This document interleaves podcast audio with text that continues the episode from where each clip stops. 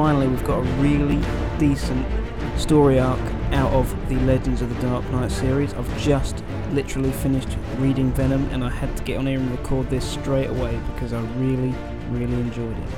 So, to start with, welcome back to BBFB. I'm your host Nick, and today we're looking at, as I said, Venom, the fourth story arc in the Legends of the Dark Knight series, and the last one that I'm going to be reviewing. So, we're going to be moving on to something different next time. But we're going to leave the Legends of the Dark Knight series, but we're going out on a bang, thank God. It's been pretty weak so far, but finally we got something of really good quality. Now, the book's written by Dennis O'Neil, who really is the main contributor to this book. His history, his he's had a 1970s run on the Batman comic, and it's perhaps best known that he was working hard on getting the character back to its darker roots after a period dominated by the campiness of the 1960s TV show, uh, and tried to emphasize Batman's detective skills. Uh, this grimmer and more sophisticated Dark Knight, as well as some new villains such as uh, Ra's al Ghul, which O'Neil came up with, brought Batman back from the verge of pop culture oblivion and uh, his work would influence later incarnations of Batman from the Bruce Timm animated series to the movie Batman Begins, for example. And he worked through a lot of big events in Batman's career, like the death of Jason Todd. And the artwork in this book's by Russell Braun and Jose Luis Garcia Lopez. So let's just get on with the story then. You know something. The book starts with Batman failing to save a young girl from drowning. He's distraught by his failure, and as a result, he resorts to taking a new drug called Venom to improve his abilities out of the guilt of his failure. He gets this drug from the little girl's father called Dr. Porter. He becomes consumed by the addiction and loses himself to the drug. Batman unleashes himself upon the streets and he doesn't follow the strict code that he himself has set out as Batman. Alfred recognizes this and resigns from his services. General Slaycroft and Dr. Porter realize that they have control over Batman thanks to this drug, and they try to use him to kill Commissioner Gordon, who is onto them both. Batman accepts the mission, however, he doesn't kill his friend Gordon, but he warns him of Porter and Slaycroft. He then rushes back to them while they're trying to escape to a plane.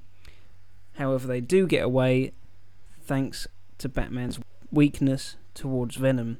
They just offer some Venom, and Batman takes it and lets them go. After their escape, Bruce realizes he has to go cold turkey and get off this Venom stuff. He decides to lock himself into the Batcave for a month with Alfred's help, bricking up the walls and locking all the entrances. Meanwhile, the Doctor and the General have arrived in Santa Prisca and are experimenting their drug, creating some super soldiers, including the General's son. Bruce eventually comes out of the cave a month after he went in. He looks a complete mess. He's even got a beard, which I thought was a great little touch, a bat beard. And he decides to go after the Doctor and the General to get them for what they've done. He arrives at Santa Prisca with Alfred. I don't know why Alfred came, there was no actual explanation but Alfred came along anyway. Uh, there's some jungle action, some pretty good fighting scenes. Batman has to save Alfred from some sharks. He gets trapped in a dungeon. He gets out. There's a final confrontation. And the reason I'm not telling you all exactly what happens in a normal way is because that's exactly how I felt the ending was. It was a bit sloppy. Tons of things going on at once. It's all a bit stupid. And it was such a shame after a really good build up. Sorry to disappoint. Well, well, I've got a lot to say about Venom. So I'm just going to jump through the points really quickly. So I felt there was a really great intro to the book to start off with by O'Neil about drug addiction and how it applies to Batman so well as he's a normal man unlike most superheroes. I thought it showed us how interesting that area can be. And it's the best intro to a book I've ever read out of any of the Batman ones so far. The slow drowning of the girl used quite haunting imagery at the start of the book and it was quite effective in shocking the reader into quite a gruesome death. There's a really good line from Alfred later, as soon as he gets back from that, and he and he asks Bruce, "Did you expect you would never fail?" Which was interesting because, as a reader, we always expect Batman to succeed, but of course, in the real world, that would never happen. a little criticism I had was that Doctor Porter, I felt, was obviously a villain right from the start. I think the first time we see him, I thought this guy's a bit dodgy because his daughter had just died, being drowned by some criminals, and he didn't seem to care at all. He was smiling, I think, and I and I just thought that is so obvious. He's going to be some. He's going to turn out to be a bad guy, or he's involved with his daughter's death, or something like that. So I thought that was pretty weak there. And later on, they, he does mention that he's taking drugs to try and repress thoughts about his daughter, but it was near the end of the book, so it, it didn't work for me. There was a really, really good moment when Batman uh, first takes the drug Venom, and then he, he goes out and beats up some guys, and he goes a bit crazy. And the artwork, um, it had the um, ha ha ha ha ha sort of Joker laugh thing underneath Batman's face, and it looked just like a Joker laugh. And I thought it was a really good way of making it look like Batman has become his own worst enemy, the Joker. Batman's become as bad as the Joker. He's become the complete opposite of what he stands for.